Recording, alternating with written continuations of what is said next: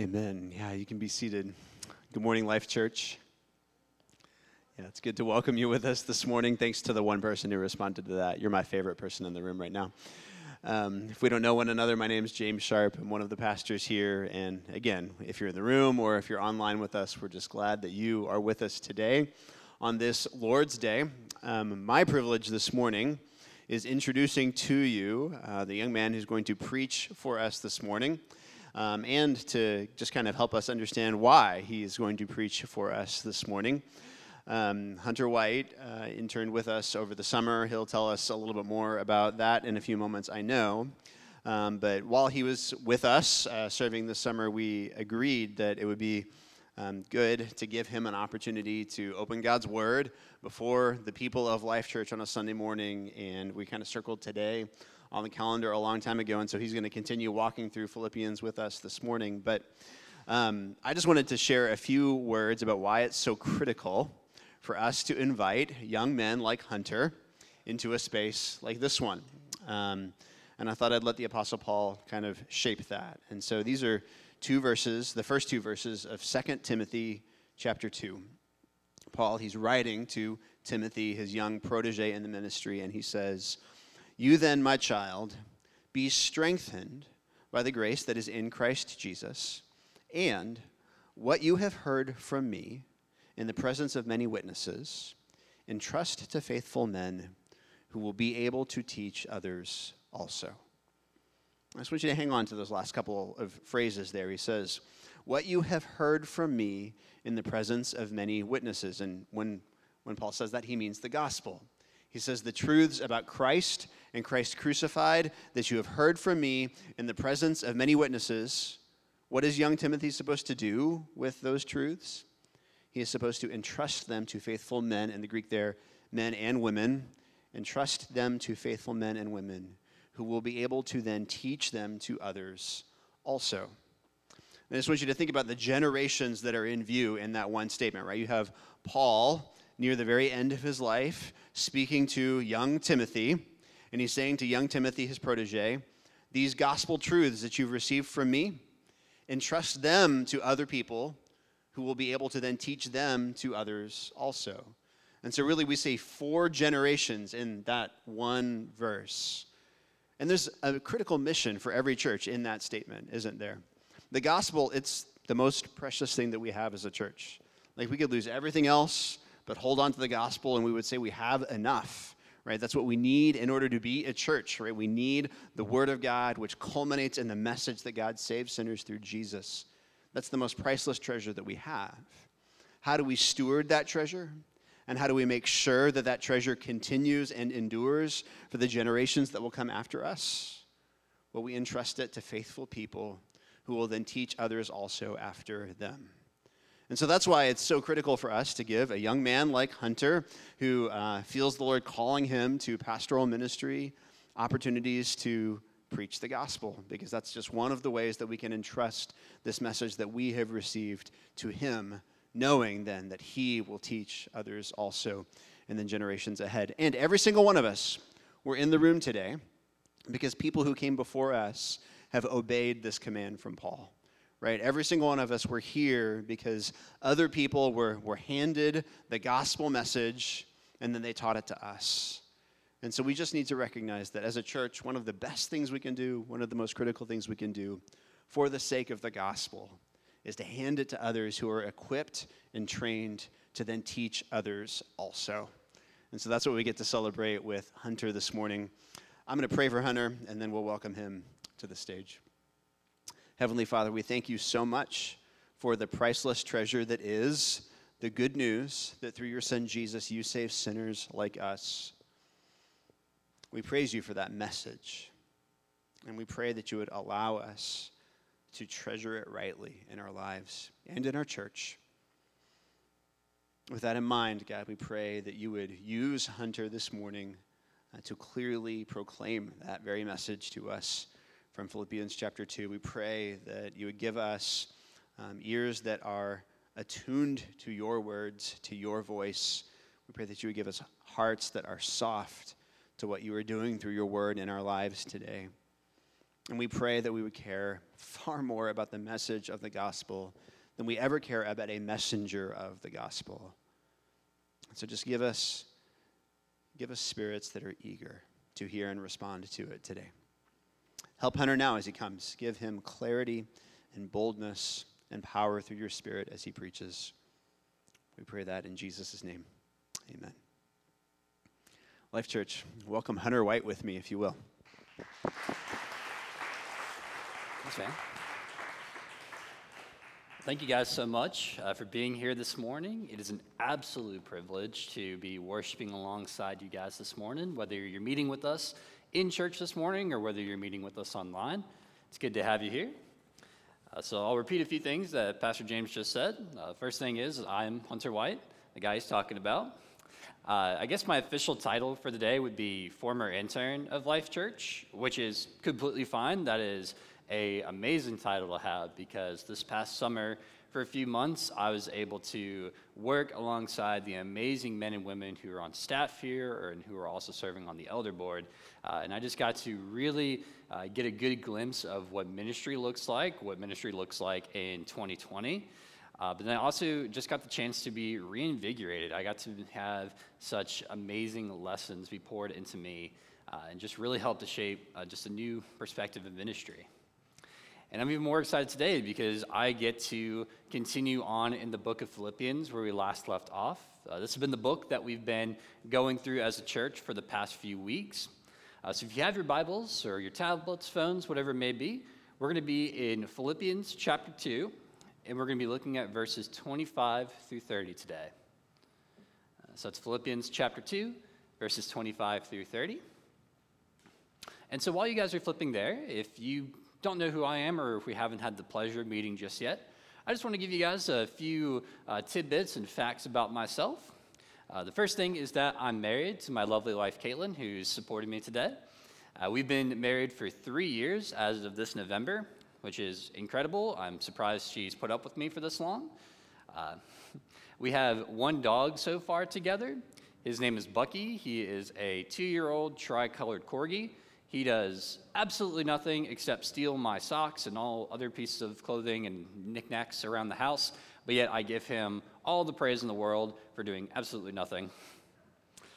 And the last thing is that uh, over the past six years, I've had the pleasure of attending Liberty University to study ministry. Uh, for my undergraduate program, I went and studied pastoral leadership. And then I transitioned on into my master's program and studied pastoral counseling with a focus in marriage and family studies. Uh, so if anyone needs any counseling, I'm super cheap. Uh, but it was through my master's program that I was able to get connected with Life Church and I was able to serve alongside of the men and women here, like I just said.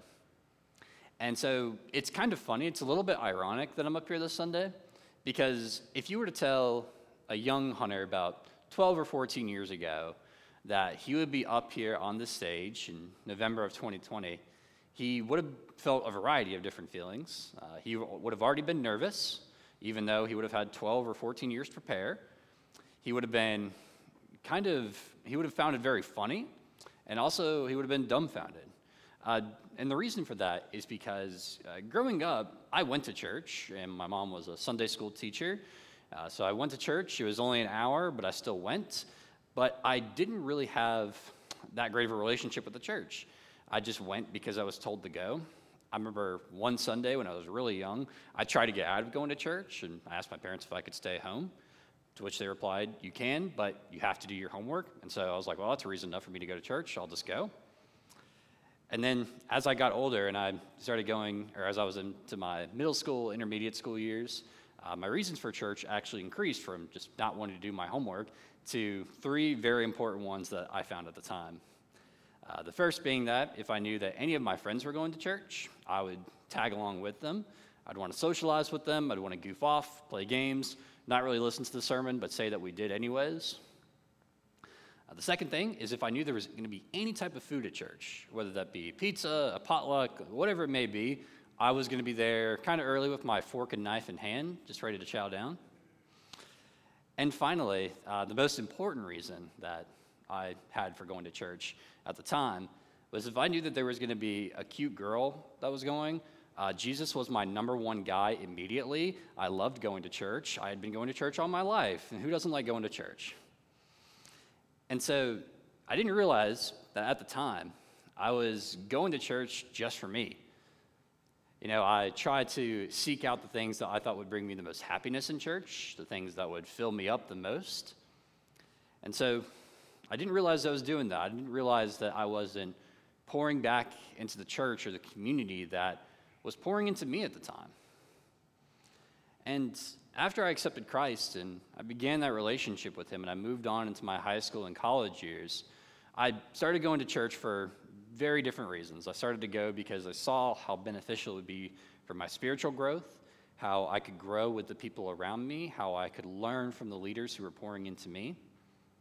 But through all those seasons and through all those different circumstances, I continually had to ask myself a very important question, and I'll ask this to you guys as well. But what keeps me and what keeps us coming back to church each week? And why do we want to be a part of it? You know, is it for some of the same reasons that I listed? Is it because your friends ask you to come along each week and you figure, yeah, I can kill an hour and a half on a Sunday morning, don't really have anything else to do? Or maybe you are trying to find a date. You know, maybe this is the first place you're looking, or maybe the last place you're looking for a person who will bring you happiness. Or maybe you just kind of feel obligated to go because your parents brought you to church when you were younger and you feel like that's a good tradition that you need to continue with yours. Or maybe it's a cultural thing. You know, growing up in North Carolina and growing up in the Bible Belt community, it's a very common question to be asked of, you know, what church do you go to? How long have you been going there? Do you serve in your church? Or, you know, who's the pastor? And if you don't have an immediate response to any of these questions, you kind of look bad and you kind of have to make up a story or you have to make up a lie on the spot. You see, we often fall into this trap sometimes of religious consumerism. And what I mean by that is that we often try to shop around for a good church. We try and find a church or a place of worship where maybe the music's good. You know, maybe you were growing up listening to hymns all your life and you want some drums, you want more bass in your music, or maybe it's the opposite. Maybe you want to go back to hymns. Or maybe it's that the preaching is good. You know, you don't really feel that guilty when you leave, you always feel really encouraged.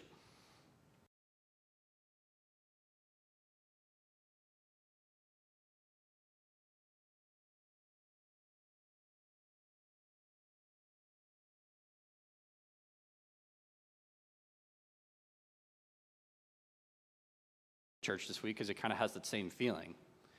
And we then leave that church. We then leave that community that we stuck ourselves in for a time. And we just repeat that process again of trying to find a new church that'll give us a good feeling whenever we go. And so that's why I'm really excited to get into this passage today because I believe that Paul is going to show us why it is vital that every believer in the church and every member that comes in needs to become an active member because it's not only our responsibility as Christ followers, but it's a granted gift that we have from God that we may not often appreciate. So let's go ahead and look at our passage for today, guys. Philippians chapter 2, verses 25 through 30. I have thought it necessary to send to you Epaphroditus, my brother and fellow worker and fellow soldier, and your messenger and minister to my need. For he has been longing for you all and has been distressed because you heard that he was ill. Indeed, he was ill, near to death, but God had mercy on him, and not only on him, but on me also, lest I should have sorrow upon sorrow. I am the more eager to send him, therefore, that you may rejoice at seeing him again, and that I may be less anxious. So receive him in the Lord with all joy and honor such men, for he nearly died for the work of Christ risking his life to complete what was lacking in your service to me. Let's pray, guys. Father God, I just want to thank you for this opportunity to open up your word and to worship alongside the men and women who are in church right now. We pray that God that we would just allow your word to be active in our lives and we would just listen to what you have to say to us today, Lord. We thank you so much just for your son and how his death allows us to have access to you, God. And it's in your great name we pray. Amen. So, like I said, guys, we're continuing on in our study of the book of Philippians. And so, uh, if you've been with us for the past few weeks, we've been seeing how Paul has been encouraging the Philippian church, and he's been encouraging the members of that community by a variety of different ways uh, that they can not only uh, just be more attached to their relationship with Christ, but also how they can build upon it, how they become more like Christ with each and every day. Uh, you know, whether this be through a being of the same mind, like he lists in chapter 2, verse 2, or letting their manner of life be worthy of the gospel of Christ in chapter 1, verse 27, and even reminding them that to live is Christ and to die is gain, uh, like he says in chapter 1, verse 21. And so we can see that Paul is almost like preparing this great feast for the Philippian church, a great spiritual feast of things that they can take in and they can be nourished by. And I know it's probably not a stretch to imagine a great feast because a lot of us are going to be preparing for that this week. And so we have this grand table set. And then, as we studied last week with Pastor James, you know, we're introduced to this man, Timothy, who's coming to the church that Paul is sending. And then we also are introduced to Epaphroditus. So we're introduced to because the Philippian church already knows this man. He's already someone who is an active member in their community. So you can kind of think of these two guys as the coffee and dessert of this meal that he's preparing. Because they're going to be two very influential people that are coming along to not only be examples of what uh, believers should be, but how they should act, how they should speak, what kind of mindset they should have. And Paul knows this, and he knows that these are good leaders because he's worked alongside of them for the past few years. He's established churches with them, he's gotten to know their relationship with Christ over time. And so we know that these are guys that are very uh, well trusted in the, in the community. And so he knows that this is a great time to send them. And so, like I said, uh, last week we have been studying that uh, Epaphroditus was more than likely the person who brought this letter back to the Philippian church. And the reason he's being sent back, or the reason why he's being sent to Paul in the first place, let me start there, is actually because of what we read in chapter 4, verse 18. You see, Paul is saying, I have received full payment and more. I am well supplied, having, having received from Epaphroditus the gifts you've sent a fragrant offering, a sacrifice acceptable and pleasing to God. So, the Philippian church probably knew about Paul's imprisonment in Rome. He's under house arrest at the time. And so they want to make sure that they're providing to Paul in any way they possibly can. So everyone got together, all the church members, and even the college kids who probably had $5 collectively at the time. They put that all together and they sent Epaphroditus, this man that Paul would have known very well, and they sent this gift off so that way Paul could be benefited at the time. And the church, you know, saw this opportunity, but at the same time, they probably recognized that this was a great sacrifice to them. Because while they're sending Epaphroditus, Epaphroditus is someone in the church who is a very influential leader. He's someone who works very hard. You know, nowadays, if we were to send a pastor off or send a church leader off to do a mission trip, it's not going to be too much of a sacrifice because they can easily come back within a week's time or you know the worst thing that's going to happen is their flight may be delayed or they miss their uber to the to the airport or whatever the case may be. But for but for epaphroditus he would have had to travel from philippi to rome and more than likely once he got there paul would have had more mission work for him to complete for him while he was under house arrest. And so epaphroditus would have had to go out and complete those tasks for him and then once Epaphroditus was done with that, he would have had to travel from wherever he was back to Philippi. And so uh, this is looking like at least a half a year to a year, even more, depending on the amount of time and travel it would have taken. It would have taken Epaphroditus. So it's a great sacrifice already. And as we look at the passage, we see that he's a man that has a lot of great qualities that you would want to see in a church leader. And you know, it's, it's good, it's important to know that Paul is sending Epaphroditus back because of these qualities, because of his character in Christ, because he knows that Epaphroditus is going to continually impact the church that he's a part of. He's going to influence them and strengthen them. And we also kind of get a glimpse into Epaphroditus' character at this time. Because all of these qualities are, are great and they're, they're outstanding for anyone to have. But for Epaphroditus, these are qualities that he didn't just want to have so he can deserve human praise whenever he walked into the church each day or each week or whenever he went. But instead, they were qualities that he wanted to have so that way he could continually show people how God was working in him and how he could influence the church based on those qualities. You see, the more he dedicated to himself or dedicated himself to the church, the more he was able to build on those qualities and those gifts. And he could pour back into the church in any way he could. You see, his reason for returning each week was the love that he had for his brothers and sisters in Christ. And this may sound a little cheesy, so bear with me here, but he knew that there was unity in community and that this was an area that could be missed. You see, each trait that he has or that Paul lists shows a different reason why Epaphroditus was dedicated to his church. You know, he's listed as a brother, and if you have that image in mind of being a brother, you know it's someone who that you can rely on. It's someone that you can trust with, you know, anything that's going on in your life. Someone who's going to be there, be a friend. And he's also dedicated to the duty and responsibilities of the church, whether that be physical labor, whether it be spiritual, whether it be, you know, going to church meetings or uh, help serving the community. He was a worker. He knew that he needed to work so that the gospel message and that the love that the church had could be spread out into the community. And Paul even lists the quality of being a soldier.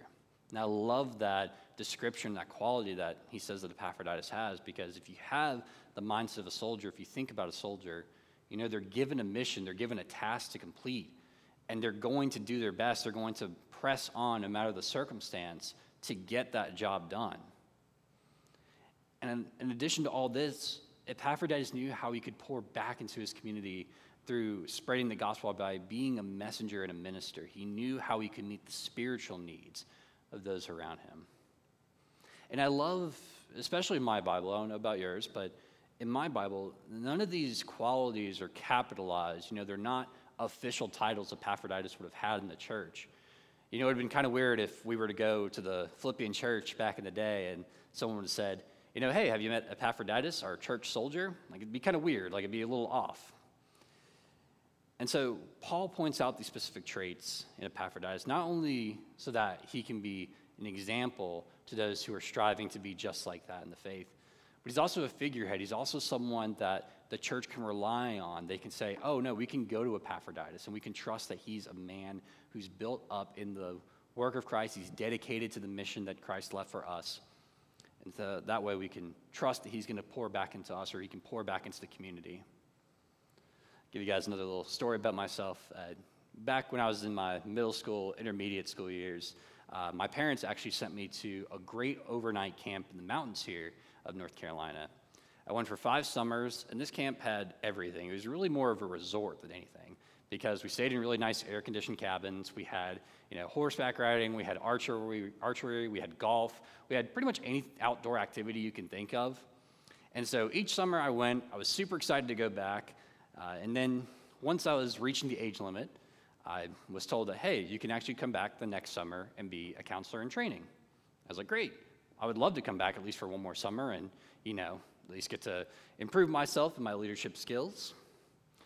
But when I got to, when I came back to camp that next summer and I was in that leadership position, at the time I didn't realize I really wasn't ready to be in that leadership position because I still wanted to have fun experiences. I still wanted to have the enjoyment of being a camper. I still wanted to take from the environment that I was in instead of understanding my position now or understanding the leadership role I'd stepped into of, you know, pouring back into those around me, pouring back into the campers who were there maybe for the first time, or maybe there was more of their third or fourth. But, anyways, I probably didn't leave them with the best experience after they left. You see, it's easy to want to lead, and it's easy to want to step into a leadership role, whether it be in a church, whether it be outside in your job, or wherever it may be. But if we don't have the right mindset, or if we don't have the right intentions of wanting to improve upon the place that we're in, or if we don't, you know, make sure that we're influencing people with Christ and that be our mindset each day, we can often harm the environment that we're around, and we can maybe make it even a worse place than where we started off with it. But this isn't the case for Epaphroditus, because while the Philippian church sent Epaphroditus to Paul with that monetary gift, you know, with the intentions of, hey, like here's a man that you can use and send off any other mission trip that you may have. Paul is actually sending Epaphroditus back in the same way of Epaphroditus being the gift now. Saying, you know what, you guys need this man in your lives right now so that way he can invest in you. He can be someone who, as we've been talking about in all these other different parts of my letter, you know, Epaphroditus can be that example that you go to. And as we look on in uh, verses 27 and 28, we understand that Epaphroditus was ill, very ill, close to death. But it's not what kind of sickness is most important, but what's important is the way that Paul is asking the Philippian church to respond to that sickness for. You see, Paul's not disregarding the fact that the situation was bad and that it did happen, but instead he's asking the church, he says, you know what? Even, all, even though all this bad stuff was happening, let's still remember to praise God through it all. And I even love how honest he is with the church in this letter. You know, in uh, verse 27, he even says, um, Lest I should have sorrow upon sorrow if Epaphroditus passes. You know, if this man, if this brother I have in Christ does go, it is going to really affect me because I'm already in prison. I can't go out and visit all the other churches. And now this person almost died. And he displays honesty and emotion to his fellow brothers and sisters in Christ. And I think that's something that we may miss a lot of the times in modern in modern day church because whenever situations happen outside the walls of the church or even inside the walls of the church, we often tend to scatter our own different ways so that we can deal with the situation, whether it be, you know, a global pandemic, whether it be a national incident, whether it be an issue of race or a presidential election, whatever it may be we often tend to scatter and go our own different ways. That way we can deal with the situation ourselves and we kind of figure out, you know, uh, you know how do I feel uh, the church should react to this? Instead of coming together and saying, like, hey, you know, we're the body of Christ. We need to unify together so that way we can make sure that the one, the gospel is preached first, but then two, we can understand how we can deal with this as a church together. And Paul even has a very crucial conjunction in verse 27. You know, he says that Epaphroditus was ill and near to death. And then he says, but God. And I think this conjunction is so important, not only to the Philippian church at the time, but for us. Because, you know, he's acknowledging the situation at hand, but he's saying, but God was in the situation too. You know, he was there, he still is. And so we can think about that today and we can bring that into our own lives and our mindset of the church and say, you know, this year is not at all what we had planned, but God is still working in the midst of our church, but God is still on a move, but God is stronger than our circumstances. You know, the church was unified in its mission to serve the leaders of the church. They were unified in their ideas to go and serve Paul. And so Paul did not want to waste the opportunity to allow the Philippian church to come together and, you know, praise God, even though the circumstances were dire. And there's another thing that Paul wanted to address in this passage. He wanted the church to understand not only did Epaphroditus have these qualities that God had given them, these gifts, but he wanted to show them that Epaphroditus was someone who still thought about the church, and was still someone who thought about the, the, to have the same mind, to have Christ's likeness, even in the worst situation. Now, I don't know about you guys, but whenever I even have like a minor cough or like a just a bad headache, I'm kind of out for the day. Like I really don't want to do anything. I'm kind of useless in all honesty. But for Epaphroditus, this illness, this very deathly ill illness that he had, it almost seems like an inconvenience. Because through it all, through that time, he was able to say, and he was able to have the mindset of, I'm still going to think about my church. And how many times do we allow ourselves, or we allow the inconveniences of the situations in our life, push back the goal that we should all have together of wanting to serve our community, wanting to invest time in our church? That's something that I have to struggle with almost every week. You know, like I want more sleep this week, or you know, I went to church four times in a row, four weekends in a row. I should have some time to myself. Not for Epaphroditus. You know, he still prayed for his church and he still showed that Christ likeness. You know, even, even Jesus, the night before he was about to be hung on a cross and before he was about to be humiliated in public, before he was about to have his clothes gambled on, before he was about to be beaten, before he was about to take on the weight of sin that we have in our lives and sacrifice that, he still prayed for his church.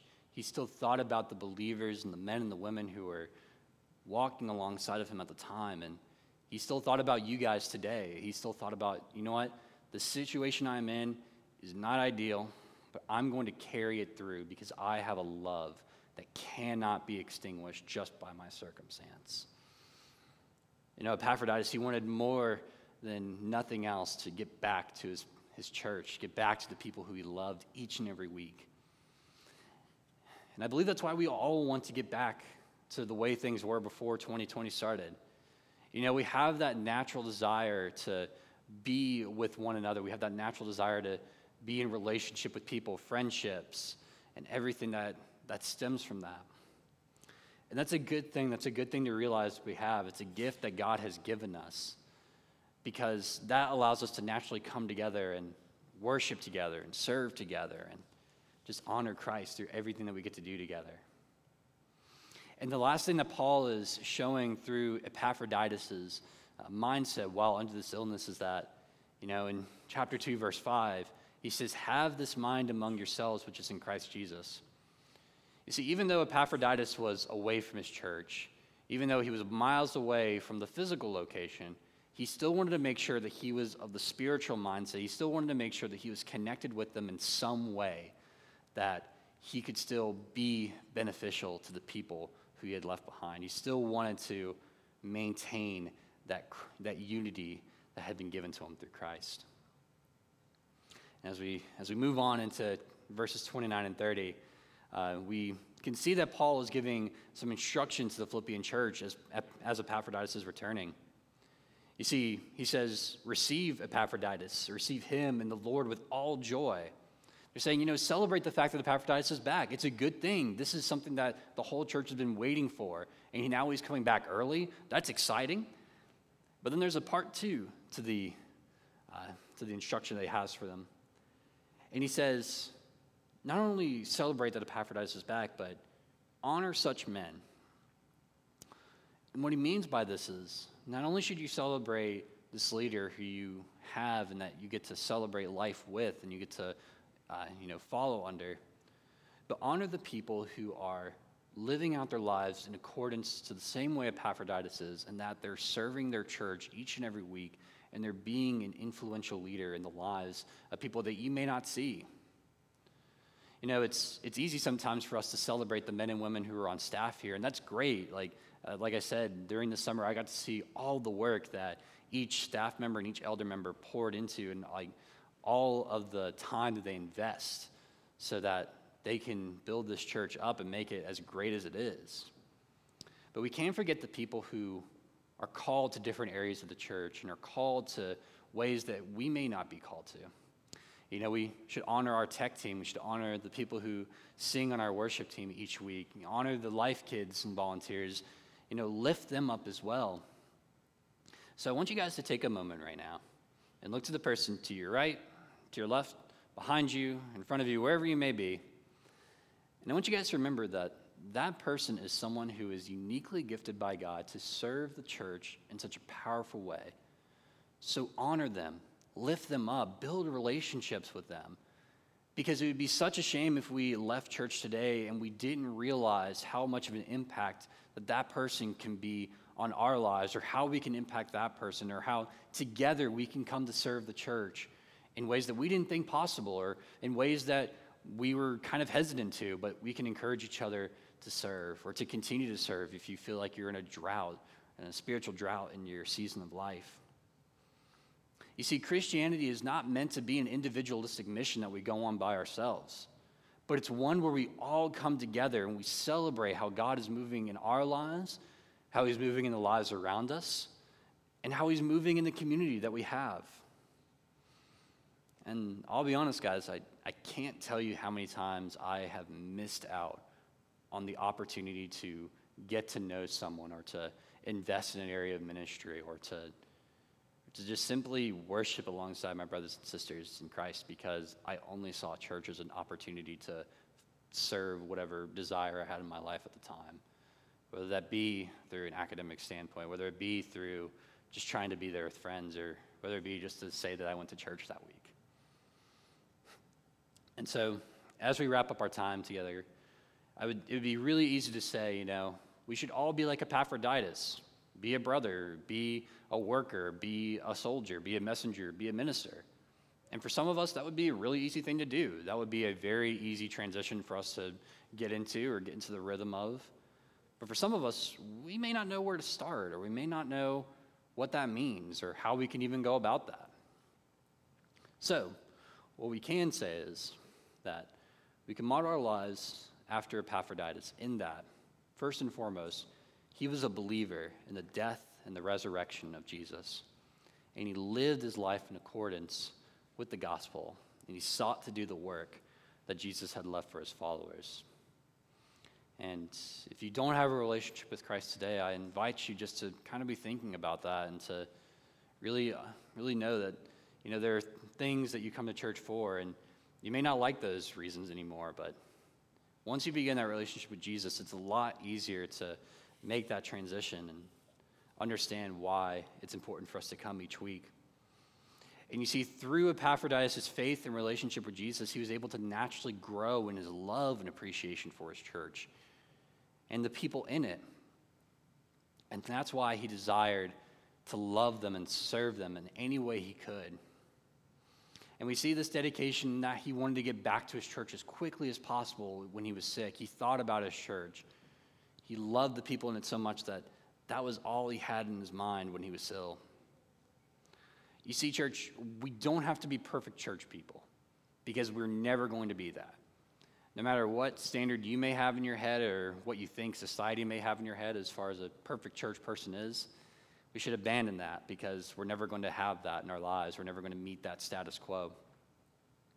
But when we're continually deepening our relationship with Jesus, we start to draw, draw closer to his desires. And some of those important desires are unity, community, and the love that we have for each other in the church. And not only that, not only when we understand those things, but we also start to change our mindset to, or from, you know, what can I get out of church to where can I invest in the church and how can I serve with those who are around me? Let's pray, guys. Father God, we just want to come before you now and repent, Lord, if we've had this idea of church that is not in tune to what yours is, Lord.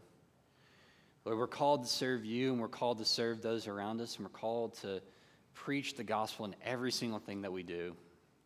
So I pray that God today relationships would be formed, uh, friendships would be mended, and that we would all understand that God, that we are the church body. We're not the church separated, but we are together united under one mission to serve you, Lord. We thank you for everyone in this room who is gifted by you, who is going to serve your kingdom in such a powerful way, and is going to uniquely experience a relationship with you unlike anyone else. We thank you, Lord, and it's your great name we pray. Amen.